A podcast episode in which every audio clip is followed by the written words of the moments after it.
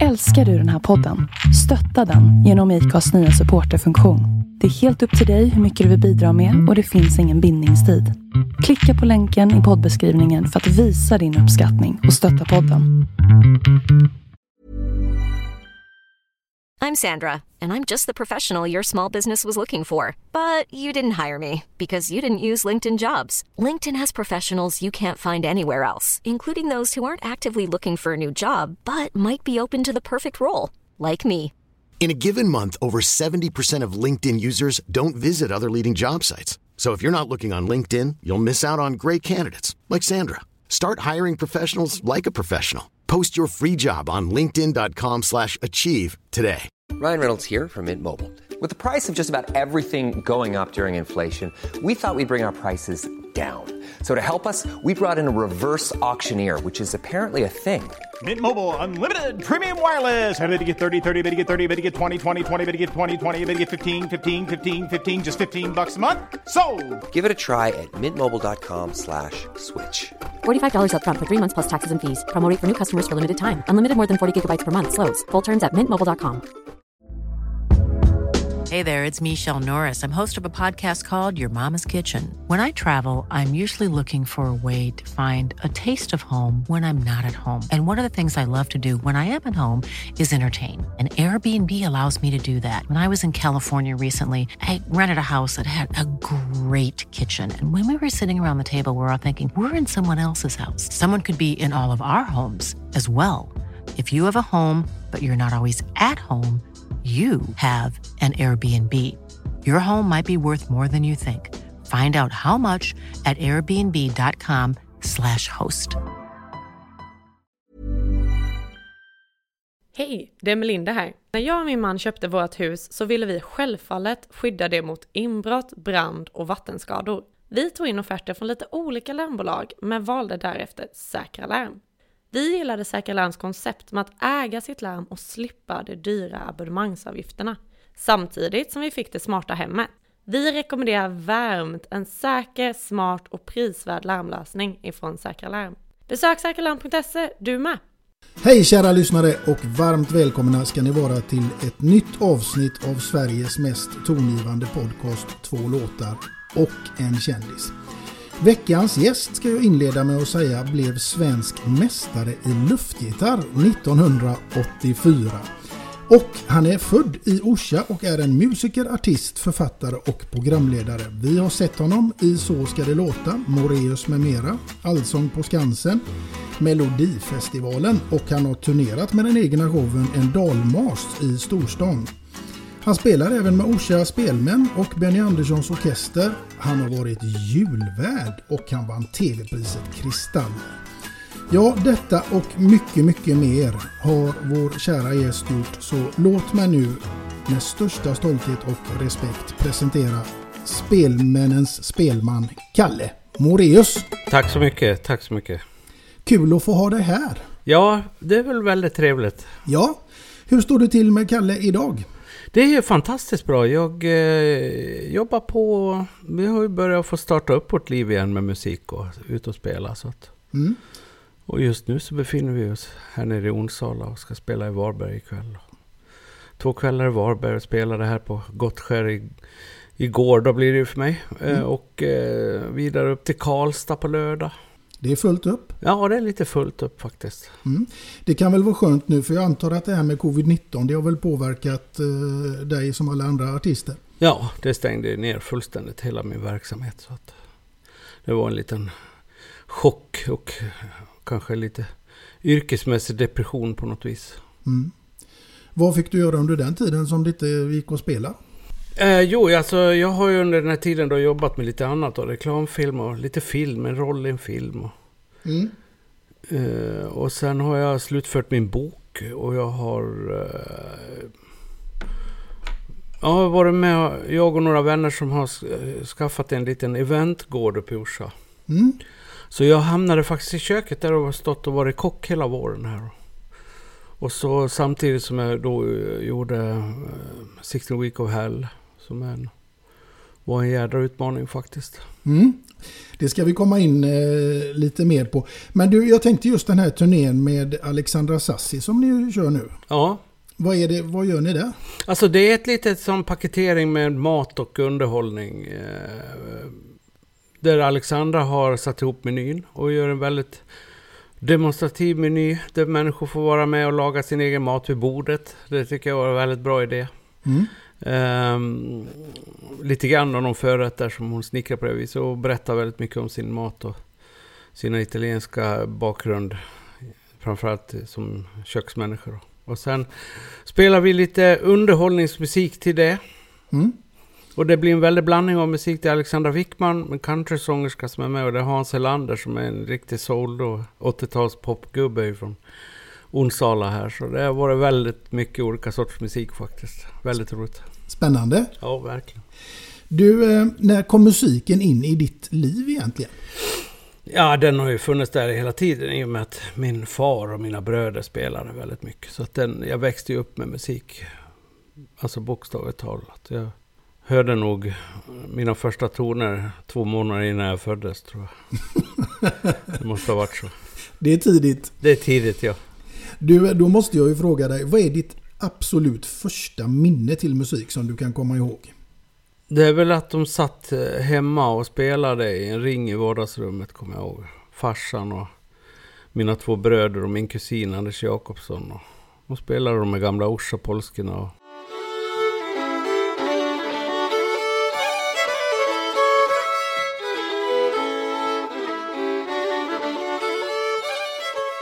Och då var det ju på det viset att man liksom... Eh, man fick... Man fick den musiken på det sättet så att man... man behövde, jag behövde aldrig lära mig de där låtarna. Det var precis som att lära sig att prata. Så man, de, de bara fanns där i huvudet på. Så när jag började spela fiol... Då hade jag spelat mandolin före det i massa år. Jag hade en mandolin som jag gick omkring och bar på istället Mm. för snuttefilt. Och den är ju stämd som en fiol. Så jag bara tog upp fiolen och började, så kunde jag spela på en gång på något vis.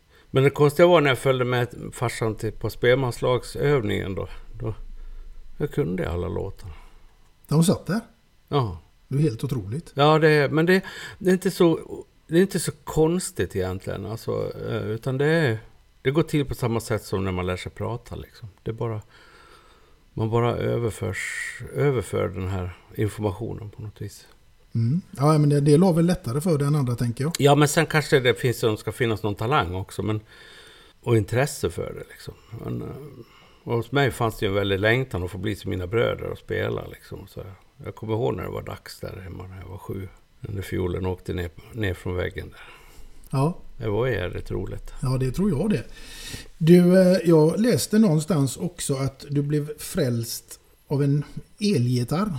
Ja då, jo men alltså den här mångfalden har jag ju liksom ärvt av mina bröder. Och, och, och de kom ju hem då med, med, med skivor och, och det var ju allt ifrån Beethoven till Frank Zappa och däremellan liksom. Och så folkmusiken som fanns där hela tiden liksom på något vis. Men, men det var, det var väldigt, väldigt eh, blandad kompott. Och det är det ju fortfarande i mitt liv. Jag har liksom inte en genre utan jag har alla genrer på något vis känns det som. Mm. Men just det där att eh, du blev frälst av en elgitarr, det var på en spelning i Mora med bandet Kebnekaise, Ja, läste jag. ja, det var Kenny Håkansson. Det har jag fått berätta för Kenny också. Så det...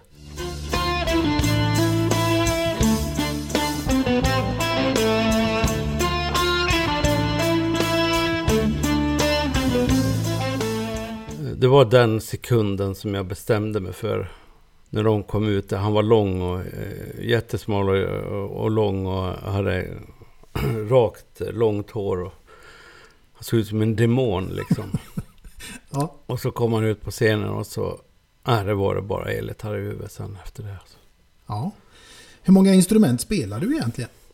Nej, jag är strängmusiker. Jag håller på med ganska många olika sorts stränginstrument. Jag spelar inget, eh, inget keyboard och inget eh, blåsinstrument så, utan det är stränginstrument som är. Mm. Men då, när det kommer till stränginstrument, då har jag nog varit på... Jag ska inte säga det med... Jo, men kanske de flesta instrumenten där liksom. Ja, Jag kan ju få ton i en cello, men det låter inte så bra. Men, men, men alltså, det är lite sådär...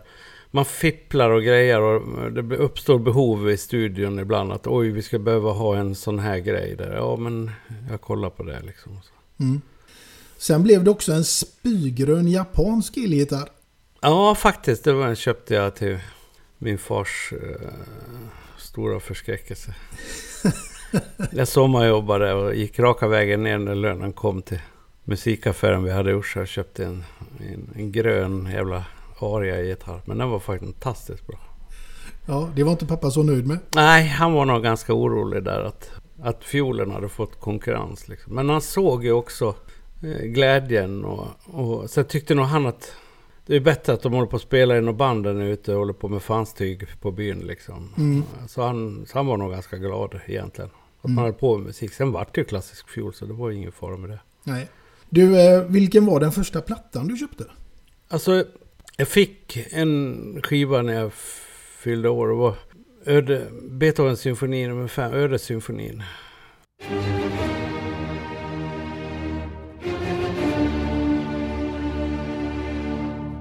Med Herbert von Karajan och Deutsche Grammophon. Den var nog den första skiva som jag själv ägde. Liksom. Mm. Den spelar man väl slut på. Det gjorde du ja. ja. Sen läste jag någonstans också under din uppväxt att du hade dyslexi. Ja, jag var väldigt... Eh, jag hade en typisk dyslexi. Men jag hade en dyslexi som växte bort kan man säga. Och mm. man kan... Viss form av dyslexi, ibland så kan man träna det. Genom att skriva väldigt mycket. Och då blir det bättre. Men alltså, så jag, har, jag, jag hade problem att stava framförallt. Mm. Jag såg inte hur orden skulle se ut. Liksom. Jag har fortfarande problem med vissa ord. Ordet människa har jag svårt att stava till. Mm. Men nu har jag hittat en genväg runt, så nu... Den problematiken, så nu... Och sen nu för tiden skriver man ju på dator, det är bara att köra rättstavnings... Precis, nu har man ju program för det. Det är ju inte hur man skriver, utan vad man skriver som är viktigt. Jag har ju ändå skrivit en bok, så det, det går ju bra ändå. Liksom. Mm. Den har du skrivit själv, det är inte någon sån här medhjälpsförfattare till det? Nej, bara en redaktör som har gått igenom stavning och punkter och... Mm kanske vissa ordval ibland har han hjälpt mig med. Så man får lite variation i texten. Alltså. Jag är ju ingen skrivande människa annars, liksom, eller en språkbehandlare. Han är ju språkbehandlare, så att han kanske har gått in och tagit tag i ett slut, slutet på ett kapitel lite grann och bara stuvat om och fått rätt ordning på saker och ting. Så. Nej, det är jag som har skrivit hela innehållet. Så att... mm. Tjur på retur. Ja. Och vad handlar den egentligen om? Den handlar om att jag håller på att bli gubbe. Eller är väl gubbe. Ja, då är vi två. Ja, men alltså du vet, den älgtjur han, han, han har sin prime där vid 3-4 och då är honen som störst och han har eh, alla korna omkring sig och han vinner alla fighter. Sen när han blir äldre då blir de där honorna, de blir inte direkt mindre men de blir lite spretigare. Och då brukar man säga att den där tjuren han är på retur, alltså han är på väg neråt. Mm. Han har pikat liksom. Och då åker han på lite stryk och han blir av med sitt revir lite och sådär. Går för sig själv där och undrar vad fan. Och lite så uppfattade jag mitt liv för ett tag sedan. Mm. Och det är, det är nog många som känner igen sig i den beskrivningen. Ja, det är det, rimligtvis eh, så borde väl alla män eh, i min ålder kanske tänka så. Nu är det ju så här också att man kan... Boken handlar ju lite grann om att eh, göra revolt mot sitt eget åldrande. Mm. Och att man faktiskt eh, tar och bestämmer sig och gör lite förändringar i livet. Och jag har blivit lite hälsofanatiker. Hälsofanatiker sa du ja. Ja, alltså jag har blivit väldigt intresserad av det och jag håller på med massa olika sorts leverne. Även om jag har lite paus på sommaren så här och äter allt möjligt gott. Men, men normalt sett så lever jag ganska så strikt och jag har gjort en massa förändringar tack vare 16 Week of Hell. Mm. Så att um, jag tappar 25 kilo. Nu har jag faktiskt helt medvetet ätit upp mig 5-6 kilo för att jag tränar så jävla mycket så att jag ville ha någon form av utväxling. Det är väldigt svårt att bygga muskler när man inte äter någon mängd mat. Utan man, man äter ganska så lite käk. Mm. Och då blir det ju att man måste, man måste liksom helt enkelt fylla på med lite mat. Så mm. nu har jag haft en liten muskelbyggningssommar här då. Därför har jag ätit upp mig lite. Men nu ska, nu ska jag från och med nästa vecka ska jag göra en approach och försöka komma ner lite grann i vikt igen här. Så att, eh, För att, eh, och så ska jag lägga om träningen lite. Det ska bli lite mera konditionsträning och, och så då för att jag ska komma igång inför älgjakten här och liksom vara lite... Men jag är i min livsform, det kan jag säga. Så här bra har jag nog aldrig mått. Någon. Det låter ju fantastiskt bra eftersom jag ska påbörja min resa med 16 Weeks of Hell. Eh, den börjar ju till viss del idag kan man säga. Vi ska kick-offen idag. Men annars är det ju den 15 augusti. Och jag har inte förberett mig mer än att jag är ute och går nu varje morgon. Ja, det är väl en bra grej. Ja, för det fick man göra. Det ja, det ska du göra sen när det blir dags. Ja, en timmes promenad. Rask takt. Mm. Det gör väldigt mycket för kroppen. Alltså, eh, mycket, mycket mer än man tror. Och eh, det, det, man, man, man har... Det kommer du att känna också. att det, När du går in i det här och börjar äta. Och ni börjar ju med lite... Eh, innan man får en individuell, individuell kostsammansättning så blir det ju så att man... Man kommer ju, ni kommer att äta likadant fem veckor tror jag. Fyra veckor först. Ja, ni kommer ju att tappa vikt direkt liksom. Och, och grejer. Och det är väldigt viktigt för den här bukfettman man har den, den uh, genererar ju eh, lite dåliga nivåer på ins, uh, testosteron till exempel. Och, och, och, och, kan som i mitt fall då, jag, jag går på en behandling ja, för mina hormonvärden. Så att jag, företag som heter Rewell som håller på med manlig hälsa som uh, har mätt upp alla mina värden och så vidare. Och jag till och med fick äta en, en antiöstrogen-tablett ett tag. Så men det är ju den här jävla bukfettman som, som spökar. Alltså den ska man ju ta bort alltså. Den är inte bra alltså. Ur hälsosynpunkt. Nej, är, jag tänker också det här med 16 weeks of hell, att det är ju förmodligen en fantastisk resa man gör. Men sen är det ju också så att det är, handlar ju om att hitta ett liv efter det här sen. Ja, fast det, alltså den, den, den meningen kommer ju alltid när man pratar om det här. Men jag tycker att koncentrera dig på det här nu. Och du kommer att vara på en punkt när du kliver ur 16 Week of Hell där du har gjort en enorm förändring. Du har fått så mycket träning och du har, du har fått nya rutiner. Och du har också förstått hur jävla lite mat man behöver äta egentligen. Alltså. Och jag har fortsatt min, min 16-8 fasta liksom. Jag är till och med 24 timmars fasta två dagar i veckan liksom. jag fick så mycket kunskap och jag hade viss kunskap innan också om det här med mat och, och ketos. Och så. Jag, har varit, eh, jag käkar ketogen mat kan man säga. Så min kropp eh, styrs normalt sett av, av eh, primära energin är fett, inte kolhydrater. Nej. Men när det kommer till helger och sådär och en stänkare och en kall öl och så vidare? Ja, alltså det blir...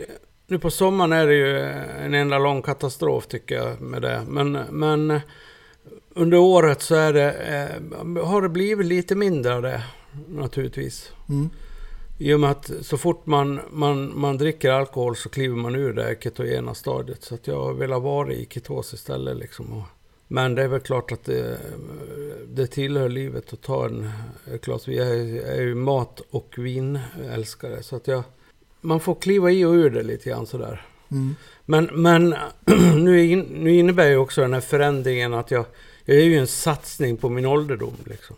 Mm. Och man ska ju inte hålla på med, med överkonsumtion av varken alkohol eller mat. Alltså, så det är bara att inse det och dra ner på det helt enkelt. Mm. Ja, det... Eller vad som en kompis till mig sa, man får bara supa när man är nykter. ja. ja, det var en klok kompis. Ja. Du, eh, jag tänker att vi ska komma in lite grann här nu på dig med eh, livet som artist. När, när tog detta sin början? Alltså det har inte funnits någon början. Det har aldrig funnits några andra alternativ. Liksom. Alltså det, det finns ingen sta, startpunkt på det hela. Utan jag hade målet direkt att jag skulle bli musiker. Då. Alltså det, det fanns inget. Det var ju musik 24-7 i mitt liv. Alltså jag, jag spelade mandolin i sömnen liksom. Och, när jag var barn. Sen vart det gitarr då liksom. Och sen så fanns det en väg utstakad och det var i mina bröders fotspår. Alltså först landstingets högre musikskola som heter Konservatoriet i Falun idag. Och sen musikhögskola efter det. Och sen hamnade jag ett år som frilansmusiker efter det. Och spelade i Örebro Kammarorkester väldigt mycket och Norrköpings Symfoniker. Men sen fick jag ett vikariat i Filharmonikerna i Stockholm och där blev jag kvar. Så jag var i Filharmonikerna som fast anställd i 11 år faktiskt. Så att jag Oj, det är lång tid. Ja, det var en ganska stor del av mitt liv. Liksom. Och det var en, kanske den bästa tiden i mitt yrkesmässiga liv faktiskt. Men till slut så kände jag liksom att jag, jag, jag, måste, gå, jag måste gå vidare. Liksom. Jag måste helt enkelt bara gå vidare. Jag, jag kände att eh, alltså man, man vill som musiker någonstans höra sin egen röst. Lite mer än vad man gör i, i bland hundra andra. Och sen hade, upptäckte jag att det fanns en, en, en underhållningsådra i mig som jag, jag kunde underhålla en publik. Liksom. Och, jag, och det tog överhanden, så till slut så fick jag lov att välja. Och då valde jag min egen karriär istället. Mm. Ja, det här Moreus med mera, det är ju en klassiker i folkhemmet idag. Ja, alltså det, det, eh, det damper ju ner i knät på mig från ingenstans egentligen.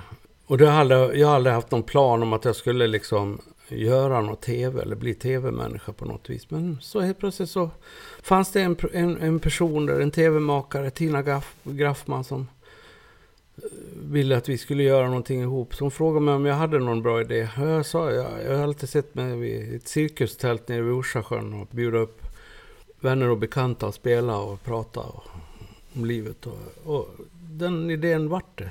Liksom hon fin mejslade till det verkligen på alla sätt och vis. Ja, det var ju helt, ett helt fantastiskt program tycker jag. Ja, jo, men det var, det var en jädra ära och jädrigt roligt att få göra det. Mm. Kommer vi få se mer utav det? Nej, jag tror inte det. Jag tror att det, min tid på tv är nog slut nu. Är det så? Ja, det tror jag. TV är väldigt, eh, står inför ett eh, enorm förändring just nu. Och eh, det är så ängsligt eh, inom tv-världen och tv-produktionsbiten idag. Och det är liksom, det är en kamp om tittarna och det är en kamp om gunsten på något vis. Hela tiden. Så att det, och sen får ingenting kosta någonting längre och så vidare. Så att det, nej men jag tror att jag, är, jag har nog gjort mitt på tv tror jag. Mm. Man ska aldrig säga aldrig, men, men det är en massa, man kan göra hur mycket analyser man vill om hur tv-världen ser ut idag. Det är väl ganska ointressant. Men, men, men så ser det nog ut just nu. Att jag tror inte jag har någon plats där. Och jag har ingen, ingen behov av det heller. Alltså jag, jag, eh, faktum är att när man jobbar på tv och så vidare så, så blir det mindre av att spela ute. Och, för man är så tillgänglig för sin publik. Och, så eh, det har hänt jättemånga kollegor till mig att de tappar spelningar. Liksom, och de tappar i försäljning. Liksom. Så jag har högre försäljning nu än på, på mina spelningar än vad jag hade, hade ja. då. Liksom. Mm. Annars så tänker jag just det här att eh, jag tycker det har blivit mindre av de här programmen som går hem i folkhemmet. Alltså där hela familjen kan sitta och titta och det, man har en gemensam nämnare på något sätt. Ja, alltså jag tror ju alla sådana här streamingtjänster har tagit över den rollen lite grann. Alltså där ligger ju precis allting vad folk vill ha liksom. Och det börjar bli väldigt eh, nischat allting på något vis. Mm. Det kommer kanaler som bara har matlagning till exempel. Det kommer kanaler som bara sänder musik eller bara sport. Liksom. Alltså det blir så. Och så väljer folk vad det är de vill se själva. Liksom. Mm, mm. Så det är en väldig förändring på hela tv-tittandet. Liksom. Mm. Och linjär tv som vi tittar på idag, här det, om 10-15 år är nog det ett minne blott. Tror jag. Det blir nog bara on demand, alltså man beställer vad man ska se. Liksom. Mm. Det ligger säkert någonting i det. Ja. ja. Du, jag tänker att vi ska eh, leka lite grann här nu med fantasin. För nu är du i final i Let's Dance. När vi ändå är inne i tv-världen. Och eh, då är min fråga, jag skulle vilja veta med vem hade du dansat och framförallt till vilken låt? Och du får välja vilken person du vill. Gud, vilken mardröm. Let's Dance har jag tackat nej till nu tio gånger tror jag. För jag kan inte för mitt liv eh, tänka mig att det finns någon människa som vill se mig dansa. Jag fattar inte det programmet överhuvudtaget. eh, ja, vem fasen ska jag dansa med? Det måste vara någon relativt kort. Ja, det behöver väl inte vara någon kort. Det kan väl vara vem som helst. Ja, då får det vara Alexandra Sassi då. Hon ja. tror jag är bra på att dansa. Det, hon är säkert bra på att dansa. Hon är dubbelt så lång som jag också. Ja. Det blir nog bra. Vilken låt hade ni valt att dansa Oj! till? Oj! Ja du. Jag dans, vet du, det, det, det är totalt noll det. Ja. Nej, men någon, någon uh, rocklåt då. Kanske med Delbert McClinton eller någonting sånt där. Ja. Som är lite rolig och glad. Ja. Svängigt ska det vara.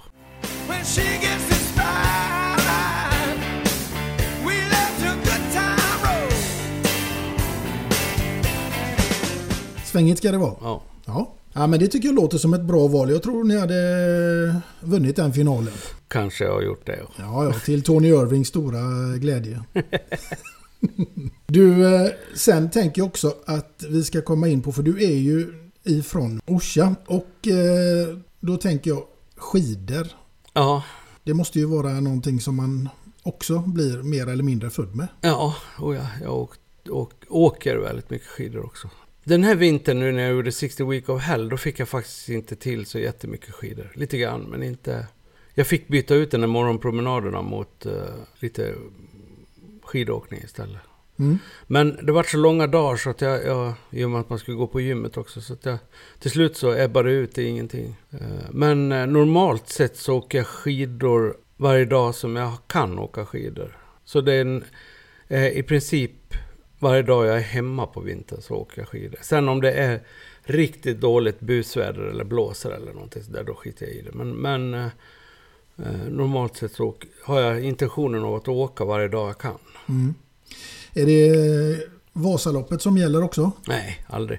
Jag eh, har ju det som stående nyårslöfte att inte åka Vasaloppet i år heller. Så, att, eh, så det, nej. Men man vet aldrig. Nej. Nu när man har tagit sig ner i vikt och så vidare så börjar det gå så fruktansvärt fort på skidorna. Så att det, Mm. eh, vem vet? Är det Gunde Svan och kompani du har varit ute och åkt med också? Nej, Gunde har jag aldrig åkt med. Jag har åkt med lite andra. Mina, mina bröder åker mycket skidor. Alla i släkten åker skidor liksom. Mm. Min brorson och hans dotter är ju väldigt duktig och, och hela den familjen. Och, nej men alltså man är... Nej skidor ska man åka själv. Det, det, men vi är ju där uppe och hänger där och Mm. håller på med våra skidor och vallar och grejer. Du är mycket för naturen om jag förstått det hela rätt. Ja, det är jakt och fiske och, och vinter och åker snöskoter och allt det där. Så att, Mm.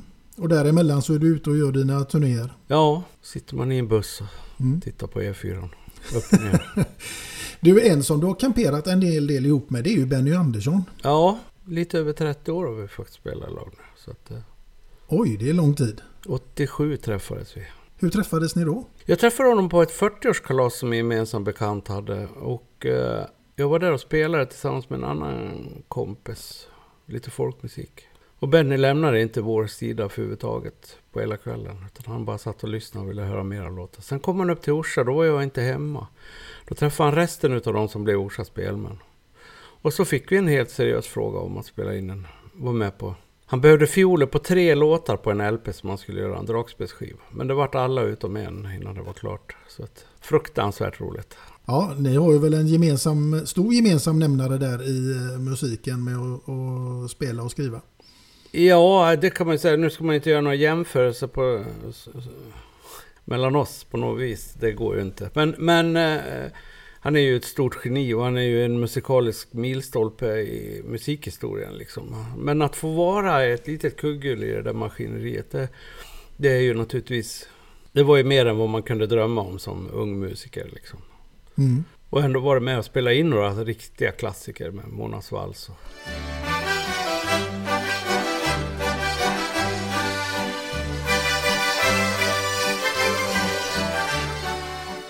Klinga mina klockor och sådana här låtar som blivit odödliga på något vis. Mm, Det- ja, verkligen. Det är ju faktiskt en enorm ära.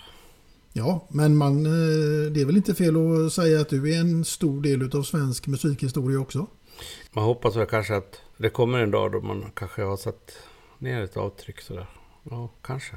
Ja, det är svårt att säga själv så. Jag, är- jag brukar aldrig göra någon analys på mig själv på det viset. Nej, det kan jag göra istället. Ja, det eh, får alla andra med- hålla på med. Jo, men det skulle jag säga att det, det är du naturligtvis, Kalle. Du ska inte vara blyg. Det är ju fantastiskt att få ha med dig här som gäst idag. Ja, tack så mycket. Det är fantastiskt trevligt att sitta och prata lite.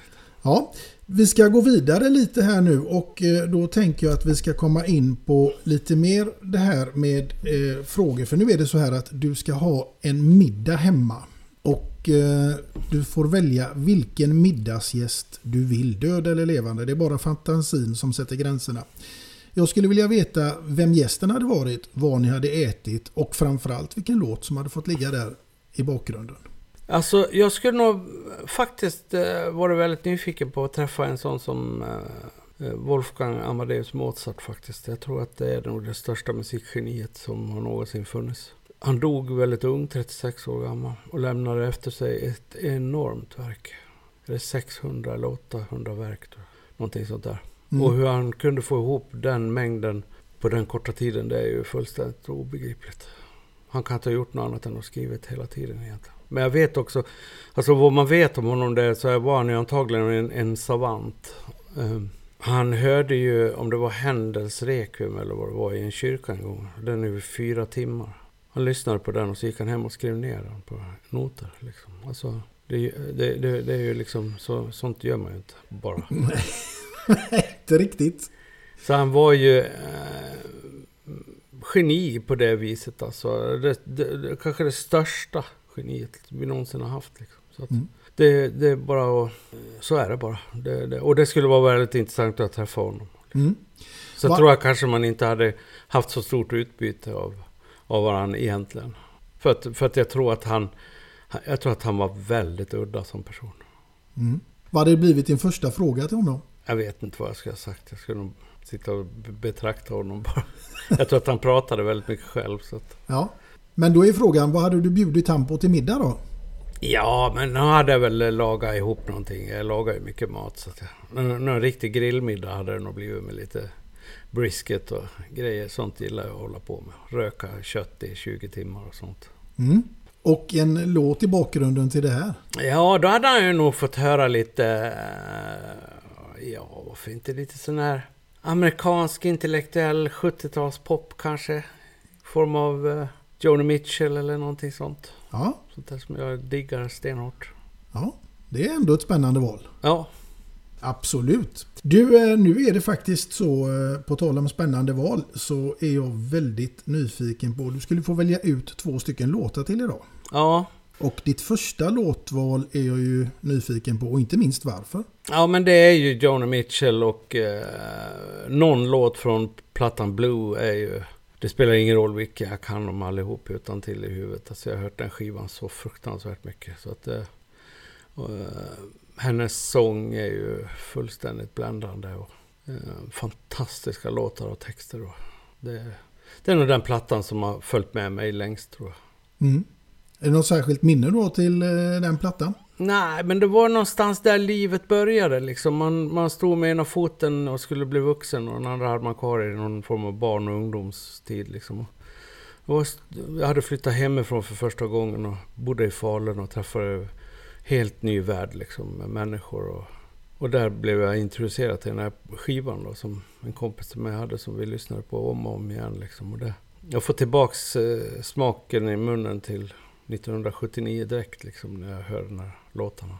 Ja, men då tycker jag vi tar och kör en av de här låtarna. Ja.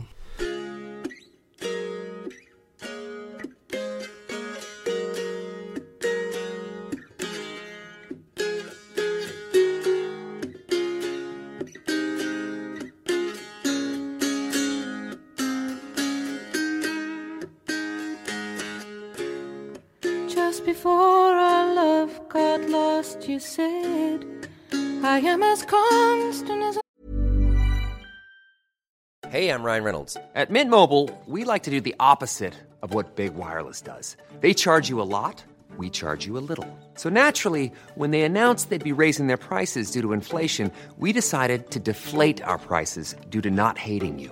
That's right. We're cutting the price of Mint Unlimited from $30 a month to just $15 a month. Give it a try at mintmobile.com slash switch. $45 upfront for three months plus taxes and fees. Promo for new customers for limited time. Unlimited more than 40 gigabytes per month. Slows. Full terms at mintmobile.com. Ever catch yourself eating the same flavorless dinner three days in a row?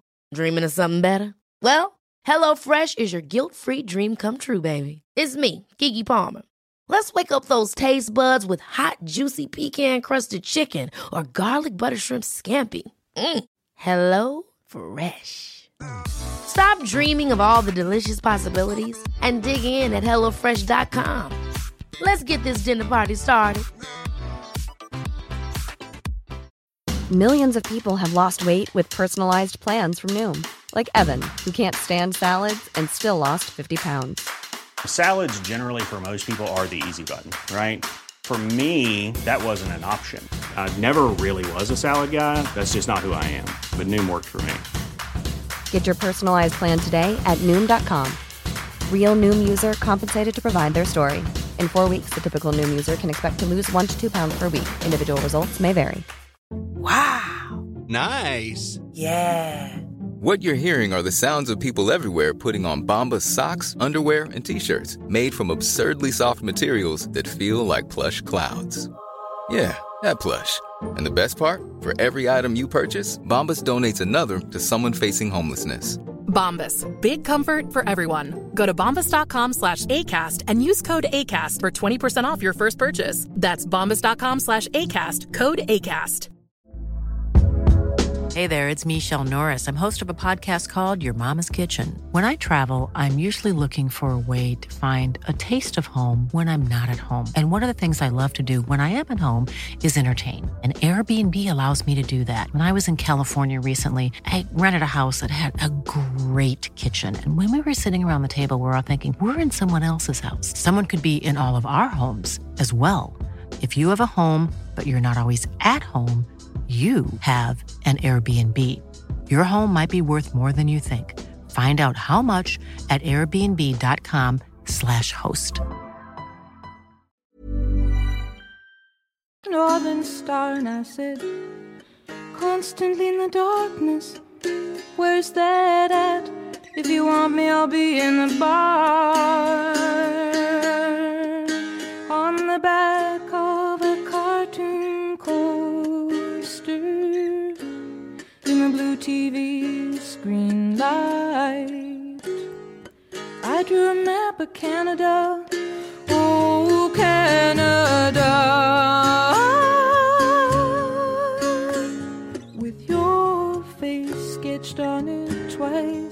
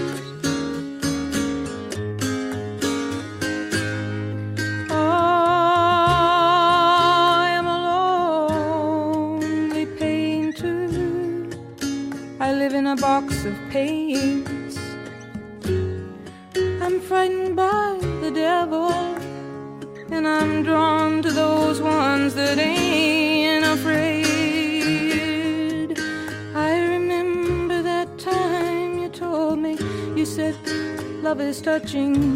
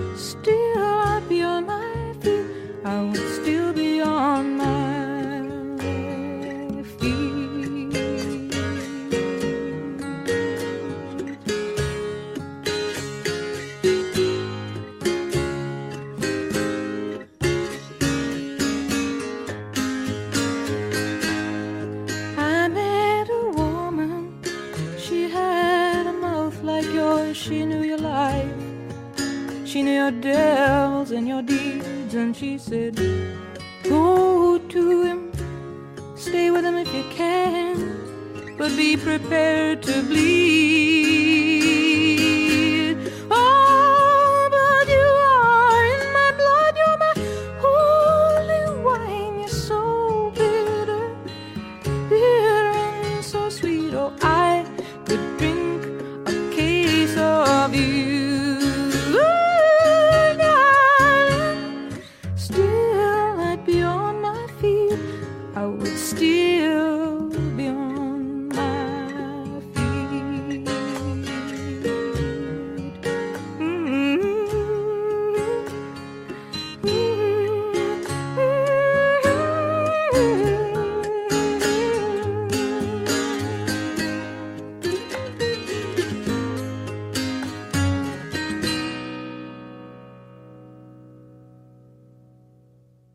Ja, där hörde vi då A Case of You med Joni Mitchell från plattan Blue. Eh, Den är ju en eh, sån... eh, Ja, eh, bästa platta jag vet faktiskt. Mm. Det är en platta du rekommenderar att lys- lyssna på. Ja, den, eh, ja, den har ju betytt så jättemycket för mig som människa. Så att det, ja, den följer med mig och kommer vara med ner i graven som man säger. Mm. Det är konstigt, man, de flesta människor har faktiskt någon sån här platta just som man kan... Den har följt med mig hela vägen. Ja, Själv har jag en platta som heter Cosmos Factory med Creedence. ja du ser. Det är, ja, det är jävligt bra alltså. Ja, ja, men det är en sån där som... eh, Ja. Men det, det, det vad är musik och varför betyder... Alltså musik betyder så fruktansvärt mycket för så många människor liksom. Alltså, det är ju någonting magiskt med musik. Ja, musik är ju en stor del som påverkar oss alla på ett eller annat sätt oavsett om man är musiker eller inte. Ja, precis. Och alla har ju som sagt var någon relation till... Alla utom slangen. Wislander, han har ingen relation till musik. Han har- ingen sån favorit musik som han lyssnar på. Han lyssnar nästan aldrig på musik. Och det är den enda människa jag har träffat som...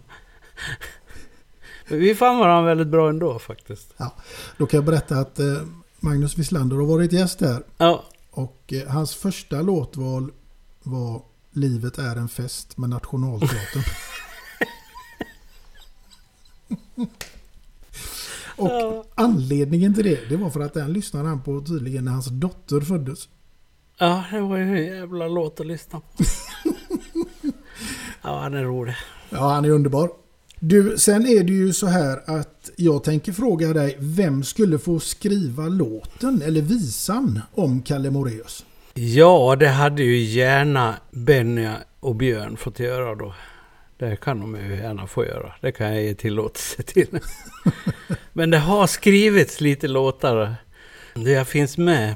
finns en väldigt rolig kille hemma som heter Billy Opel. Han har skrivit en låt som heter Kerstin. Tror du inte att jag vet. Den kan jag varmt rekommendera alla att höra på. Så får ni höra en text där han har lyckats väva in mig på ett väldigt roligt sätt. Jag får dig att fräsa som en tiger Men han får dig att skina som en sol Han fyllde upp vårt hem med intriger I bästa sändningstid med sin fiol det är ju ändå stort. Ja, Billy Opel. Ja. Och låten Kerstin.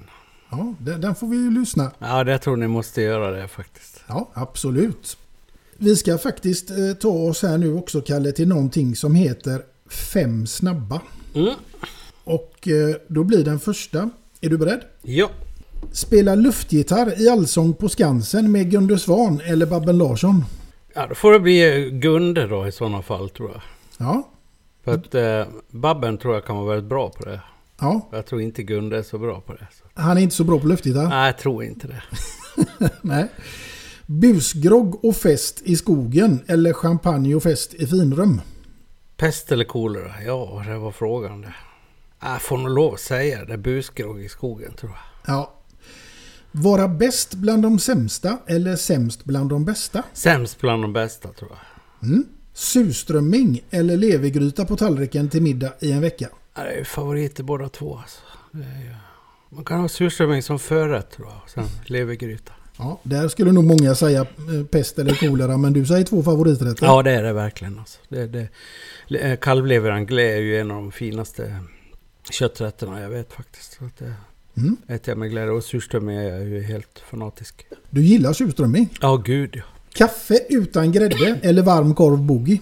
Det ena är Ove Törnqvist och det andra är Grus i dojan med eh, en mycket god vän till mig som sjöng den låten som heter Tore Persson som inte är med oss längre. En läkare som lärde all, mig allting om kost och så vidare faktiskt. Men eh, nej, jag säger nog kaffe utan grädde i sådana fall. Ja. Kaffe utan grädde den eh, fanns med på en skiva som Skytts gjorde med Änglakören. Jaha.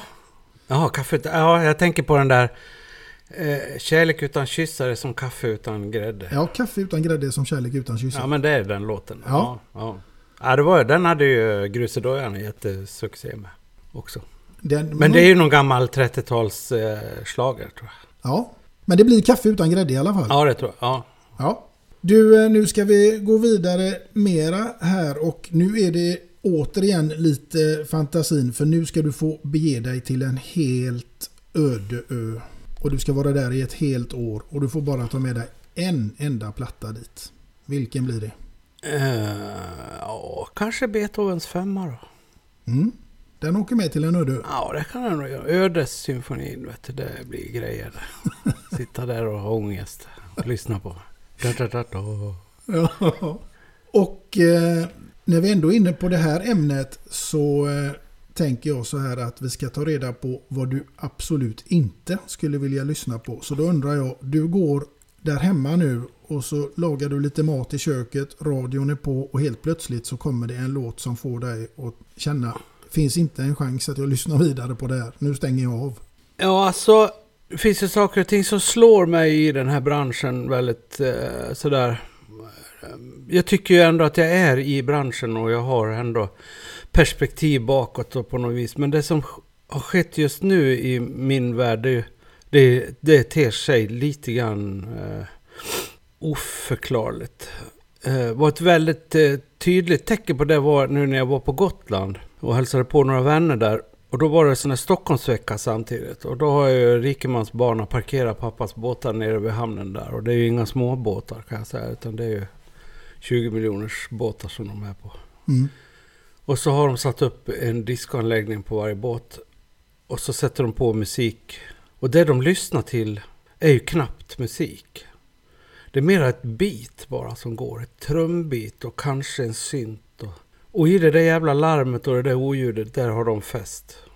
Mm. Och det där står och dunkar och går i timmar. Och det är liksom inga låtar längre.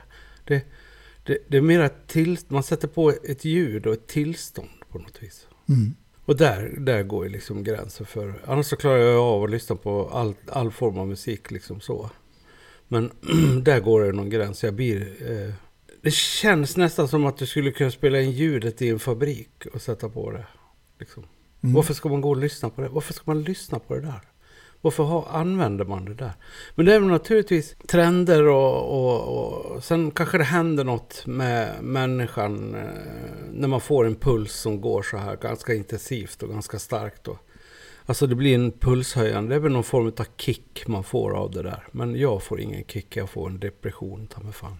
Mm. Men vilken genre av musik är det? Är det, Ja, rap? vad, är det rap eller vad? Nej, rap det är ju en berättelse. Det är ju en, det är en låt. Det är en, en rap är, har ju en början och ett slut. Det här har ingen början och slut. Det är bara ett beat som går. Bara någonting som rullar och går i 15 minuter. Liksom. Åh herregud. Rave-party-musik liksom, eller vad man nu ska säga. Det är knappt jag vill kalla det för musik, men det går under kategorin musik på något vis. Jag hade lika gärna kunnat sätta på ljudet av eh, en fabrik som pulserar eller något. Alltså det är bara ett oljud för mig. Mm. Ja, det, men det, det är intressant för det, musiken har ju som sagt var massa olika former. Ja, det har olika funktion för olika människor. Så att det, men eh, i det där larmet där hade jag ju blivit... Jag, var, vart, jag fick lov att gå därifrån. Alltså jag, jag är glad att inte jag var inbjuden till någon av båtarna, vilket aldrig skulle hända. Men eh, jag hade inte stått ut och vara i den där miljön kan jag säga. Nej, det förstår jag. Eh, jag skulle inte säga att det är någon favoritmusik till mig heller direkt, eller vad vi nu ska kalla det för. Nej, nej, det, nej, det, det blir... Det, det, nej, precis. Det, det är ingenting att lyssna på tycker jag. Nej. Du, eh, ett ämne som livskvalitet, vad betyder det för Kalle Moreus? Alltså just nu så handlar det om att få vara frisk. Det är livskvalitet. Jag har inga sjukdomar, jag har ingen försämring på något vis. Utan jag mår bara bra. Det är livskvalitet. Jag har en mycket god vän som för två veckor sedan drabbades av TBE. Åh fy fasen, vilken mardröm. Ska Mm. åka hem och, och, och ta en spruta direkt tror jag. Det, det, det, då är det inte livskvalitet. Nej, absolut. Eh, Men det är också en fråga som betyder väldigt mycket för många olika människor. En del tycker att pengar och annat är livskvalitet och andra säger hälsa och ja. Ja, men vad ska man med några miljoner till om du sitter där med cancer? Det, det är liksom, ju bara att tänka två sekunder så kommer man på vad är det som är livskvalitet. Mm. Ja, men så är det. Men sen är det väl så att vi blir påverkade av det här med, med samhällets arena som ständigt levererar budskap om hur vi ska se ut och hur vi ska vara och vad vi ska tjäna. Och... Ja, jo, alltså det är ju tryck. Och det är ett jädra tryck på ungdomar idag alltså som eh, kanske inte fanns I och med att det är så medialt värld vi lever i just nu. Alltså. Speciellt unga ungdomar, alltså tonåringar och yngre har ju ett jädra tryck på sig med hur man ska vara och hur man ska se ut. Och Mm. Allt man ska göra. Och det, liksom, det fanns ju inte när vi växte upp. Nej. Det fanns en svart bakelittelefon hemma som ringde någon gång ibland. Ja, så var det. Och ingen skärm att titta på förrän klockan sex på kvällen. Liksom. Nej, och då var det ettan eller tvåan. Ja. Ja. Det var bättre förr kan man säga ibland. Ja, ibland var det faktiskt det. Mm. Jag tänker på det, är det här någonting du tar upp i, i boken? Eh, Ja, på något vis är jag väl inne och berörd på... Alltså man, man har väl gjort lite jämförelser med förr och nu liksom. Och, och boken handlar ju om en framtid också. Så att den är... Det, alltså det finns ju så oerhört mycket kunskap att få idag. Så nu kommer ju ingen undan heller. Utan det är ju bara att gå in och sätta sig och googla lite. Till exempel... Söker du på ordet hälsa så får du ju miljarder uppslag. Liksom. Mm, mm. Det, det, och, och det är ju väldigt roligt med den här tiden. Det är det att vi har så jädra lätt att få kunskap om allting. Mm. Jo, men så är det ju. Och man har, man har en otrolig hjälp där. Och det är ju något jag uppmanar alla till. Att gå in och googla och hitta din modell på förändring och mat och ät lite nyttigare. Och det är så jävla enkelt att göra det där lilla liksom. Det är så otroligt enkelt. Mm. Och du får sån enorm uppsida. Mm. Det, det finns ju statistik som påvisar att jag har en mycket god vän som heter Bertil Marklund som är läkare och forskare som har skrivit en bok som heter 10 typ 10 knep till eh, ett bättre liv. Mm. Och han har ju statistik bakom det han skriver och så här. Bara om du promenerar tre gånger i veckan 30 minuter, allt vad du kan fort. Då, får, då, får, då, får, då, är det, då snittar man på att man får två år längre liv. Det är ju helt fantastiskt. Det är ju helt grymt bra. Mm. Och gör man då sen resten av de där förändringarna med mat och tar bort vissa saker och skär ner på alkohol och, och eh, allt det där. Då, då har man ju gjort enorma saker för sin egen hälsa. Ja. Och det är så viktigt att träna och, och hålla sig igå- igång lite grann. Så det är inte med, man behöver inte lägga ner så jävla mycket tid på det. Och det, man gör det inte för nu, man gör det för när man blir gammal. Mm. Jag ser på min, mina bröder, de, min äldsta bror är 71. Alltså jag har inte en suck på skidor mot honom. Jag, jag, han åker ju ifrån han varvar ju mig på en mil. Alltså. Han gör det? Och är 71 år. Och det är bara för att han har ju alltid hållit på. Liksom. Mm. Mm. Och han ser inte ut som han är 70 år. Han ser ut som han är 50. Han har gjort helt klockrent rätt jämt liksom på något vis. En Även, även den andra brorsan, han är ju, och han är ju jägare. Och, och, och gå två och en halv mil i myrmark för honom, ja det gör han. Hur enkelt som helst. Ja, nej, det, är, Det är livskvalitet. det kan man väl lugnt säga. Ja. Du, jag tänker, du, du är ju precis som jag eh, skild. Ja, ja, jag skrivit om skilsmässan och vad det är som händer och, och, och hur jag mådde under den tiden. Och det var ju ett stort svart hål bara och en blöt kallfilt liksom. Mm. Och en chock naturligtvis. Och eh, man... Eh, var ingenting som jag var redo för skulle ske i mitt liv. Och det kom lite sådär ifrån ingenstans. Men sen... Efter ett tag så förstod jag att det var det enda rätta. Jag hade ju inte heller mått något bra. Så det var... Och vi är jättegoda vänner idag och, och har en jättefin kontakt. Och vi har vår dotter och vi ses och firar jul och, och så. Så Mm. att det har blivit jättebra. Mm. Idag finns det ju massa sådana där moderna sajter där man ska gå in på eh, allt. Datingappar och Ja. sånt. Ja, nej, det har jag aldrig behövt. på att säga. jag har ett Expressen och Aftonbladet och underhållit den informationen åt mig. Är det, ja, Med löpsedlar hit och dit. Så att jag, nej då, jag, jag, eh, nej, jag håller med. Men eh, det där är också en sida av mitt liv som jag inte gärna pratar om. Liksom, utan det, man måste ha eh, någonting för sig själv bara också. Så att det, absolut. Men visst är det så att folk fortfarande känner igen dig på stan och kommer fram och vill ta bilder och ja, autografer? hela och... tiden. Ja, det är så. Ja, så är det. Det, är, är, inget som stör dig? Lite generellt så nej. Så kan man väl bli störd någon gång kanske. Men jag försöker behandla alla med respekt och, och så. Och, och har man någon dag då man känner att nu pallar jag inte. Då håller man sig undan bara. Mm. Och hemma i Orsa är det ju liksom lugnt. Där är det ingen som bryr sig. Nej, det är så. Ja. Du, eh, jag tänker, du har ju som sagt var gjort rätt mycket saker här i ditt liv. Eh, och vissa saker krävs ju en, en hel del pannben för skulle jag säga. Är du en riktig vinnarskalle? Alltså när jag eh, sätter den sidan till då, då finns det ju ingenting som kan stoppa mig. Och jag blir sådär slaviskt eh, trogen mot... Ja, senaste nu då, 16 Week of Hell. Jag gjorde inte ett avsteg. Jag varit sjuk ett par gånger så jag kunde hoppa över träna. Fick inte träna. Smygtränade lite ändå. Men eh, jag fick ju covid bland annat så att jag fick lov att isolera mig. Då fick jag inte, så länge som jag var positiv fick jag inte gå på något gym och så vidare. Då fick jag träna lite hemma. Jag, var, jag hade väldigt lindrigt också. Retfullt lindrigt. Eh, två dagar med förkylning bara, sen var det borta. Så jag fick träna på hemma och promenaderna höll jag i. Så att, men för övrigt så blir jag sådär 100 procent det jag gör. Och vinnarskalle vet jag inte. Jag uppfattar inte mig själv som någon vinnarskalle för överhuvudtaget. Jag har ingen tävlingsnerv i mig. Det här, är, det, här är ju, det här är något annat. Det är förkovring det här. Det är inte tävling. Liksom. Nej, men det krävs ju ändå en oerhörd eh, disciplin och styrka för att genomföra det här. Ja, men alltså det, det finns en, en enorm uppsida med att vara så.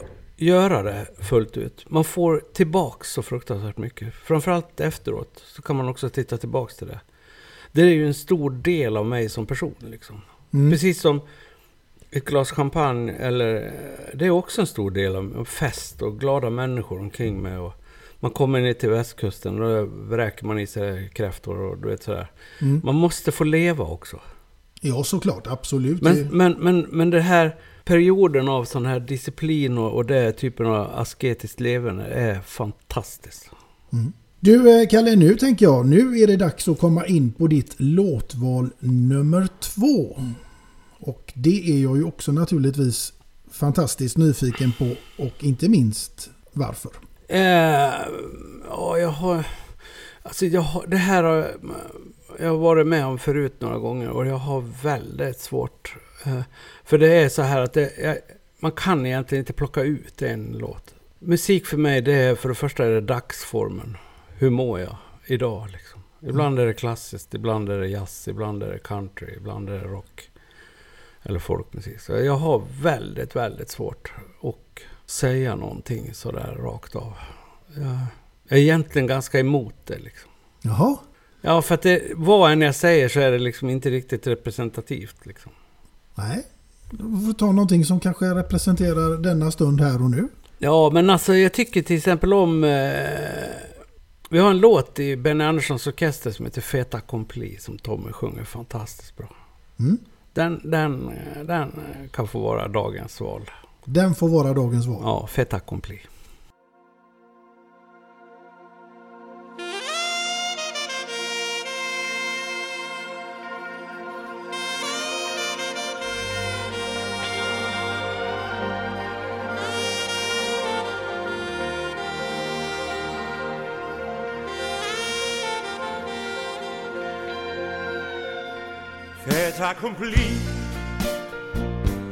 Allting är sagt. Jag måste ge mig för en stenhård övermakt. Jag ville tro på vår kärlek ändå. Du står i vår hall och blicken är kall. Och nu vill du gå. Böcker och sång hämtar du sen Men jag tror aldrig du vill komma hem igen. Vi hade ett liv, lät det glida förbi. Vad lättjan förstör, nu står vi inför ett fait accompli. Och slagen i spillror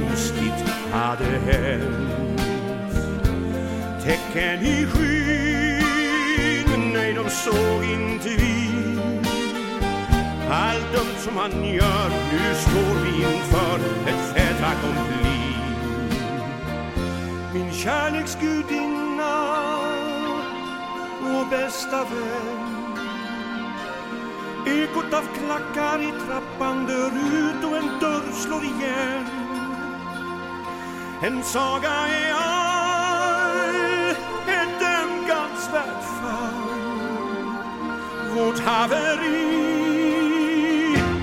fait accompli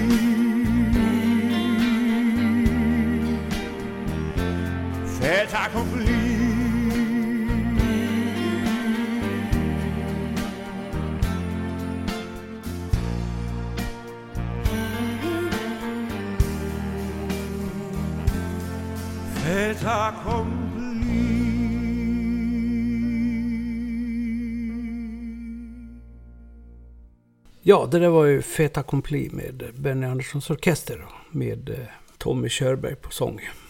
Och Kalle Moreus på fiol. Nej, spelar faktiskt eh, gitarrerna där. Jaha. Alla gitarrer. Ja. Den låten får bli eh, dagens val till våra lyssnare. Ja. Imorgon hade jag valt någon annan låt. Ja. Igår också. Men inte idag. Inte idag, nej. Och du, eh, efter det, här nu så ska ni åka iväg till Varberg. Ja, nu blir det Varberg ikväll och imorgon kväll. Och sen ska vi upp till Karlstad på lördag. Och sen... Eh, men då ska jag bara spela med Alexandra Wickman och trion. Så att då är inte Hans Elander eller Sassi med. Så att, men sen be, ber jag mig hem. Ska vara hemma lite. Mm. Sköta om hus och hem. Mm. Jag tänker att eh, vi ska komma in på det för jag tänkte fråga dig hur ser framtiden ut för Kalle Moreus? Det är lite roliga grejer som ska komma nu i framtiden. Vi ska ut på turné i höst här med Thank you for the music, en hyllningskonsert till Björn och Benny. Det kommer lite tv-program. Jag tror eh, 16 Week of Hell kommer att gå på kanal 5. Eh, och nu är det väl också bubblan spräckt med att eh, Mästerkocken VIP kommer. Eh, som vi spelade in i december faktiskt. Så då är jag tjock igen. Nej, det tror jag inte. Jag tror To- Tony kommer att ringa dig och se till så att du... eh, Nej, men det är redan inspelat och jag var tjock när vi spelade in det. Så det är väldigt förvirrande här. Jaha. Ja, det kommer att bli väldigt förvirrande för folk. Ja, ja, det är ingenting som ska spelas in. Nej, nej, vi spelade in det i december och jag gick på 16 Week of Hell 4 januari. Så att, eh, det, det är väldigt märkligt. Men jag tror, jag, jag tror att det blir så att det är i alla fall Mästerkocken först och sen tror jag eh, 16 Week kommer på TV. Mm. Ja, ändå härligt att vara igång med turnerandet igen kan jag tänka mig. det är fantastiskt. Eh, Vi håller ju tummarna naturligtvis för att det inte ska bli något värre eller nu utan att nu får det vara nog med det här pandemeringen. Mm. Jag måste fråga dig, eh, Kalle, hur är du i köket? Jag är ganska effektiv och jag är ganska noga och jag lagar eh, ganska bra grejer sådär. Mm. Vilken är Kalle Moreus paradrätt? Nej, jag har ingen sån. Men jag gillar torsk väldigt mycket. Faktiskt eh, torskrygg, lite lättrimmad. Dragen till 45 grader kanske. Och sen en liten smörad räksky på det. Mm. Då, eh, det är gott tycker jag. Och potatis till? Ja, det kan man ha. Ja, det låter ju inte helt fel. Nej. Annars så tänkte jag att det var mycket med älgkött och annat. Eh, ja, men älgkött. Jag har två frysar knökfulla med älgkött. Så det liksom ingen, finns ingen, ingen eh, eh, vad ska man säga, sensation för mig i det. Och jag, jag var väl sju år innan jag åt nötkött. Älgkött var det enda vi åt hemma. Så det var, eh, det tillhör vardagen i livet. Men det är väl klart att det är jättefint. Mm. Du är ute och jagar och skjuter en del. Ja då, jag fyller upp förråden på hösten. Mm. Har ni ett sånt där jaktlag eh, som är ute och kör då? Ja, absolut. Och eh, numera är jag delägare i en gråhundstik också som heter Gullan. Som, så eh, jaktintresset har väl vuxit väldigt mycket tack vare henne också. Så att, eh. Har ni mycket varg och sånt och björn?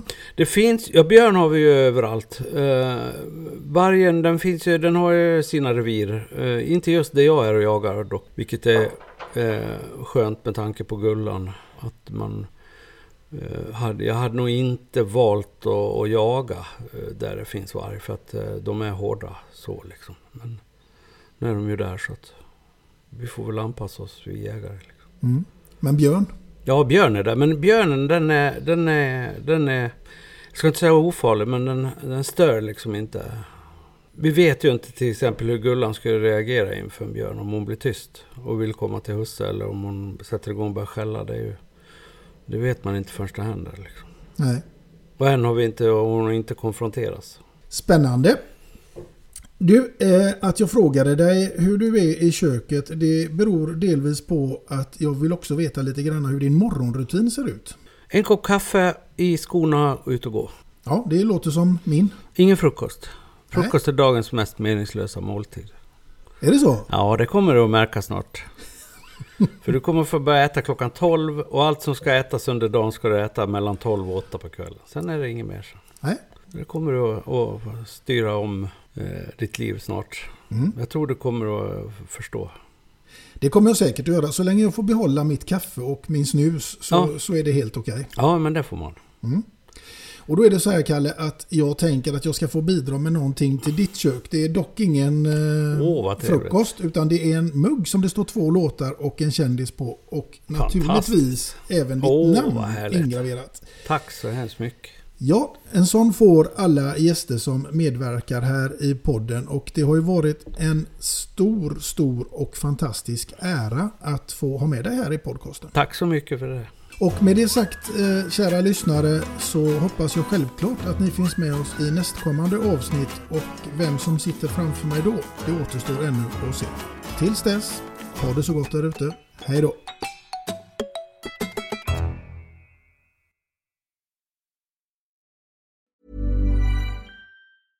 Hey, it's Paige DeSorbo from Giggly Squad. High quality fashion without the price tag. Say hello to Quince.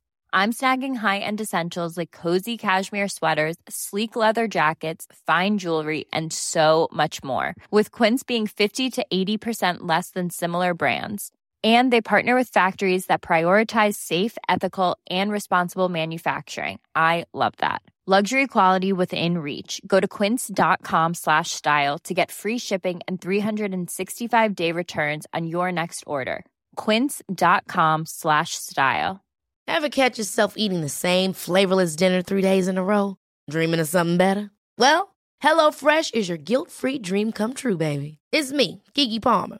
Let's wake up those taste buds with hot, juicy pecan-crusted chicken or garlic butter shrimp scampi. Mm. Hello Fresh.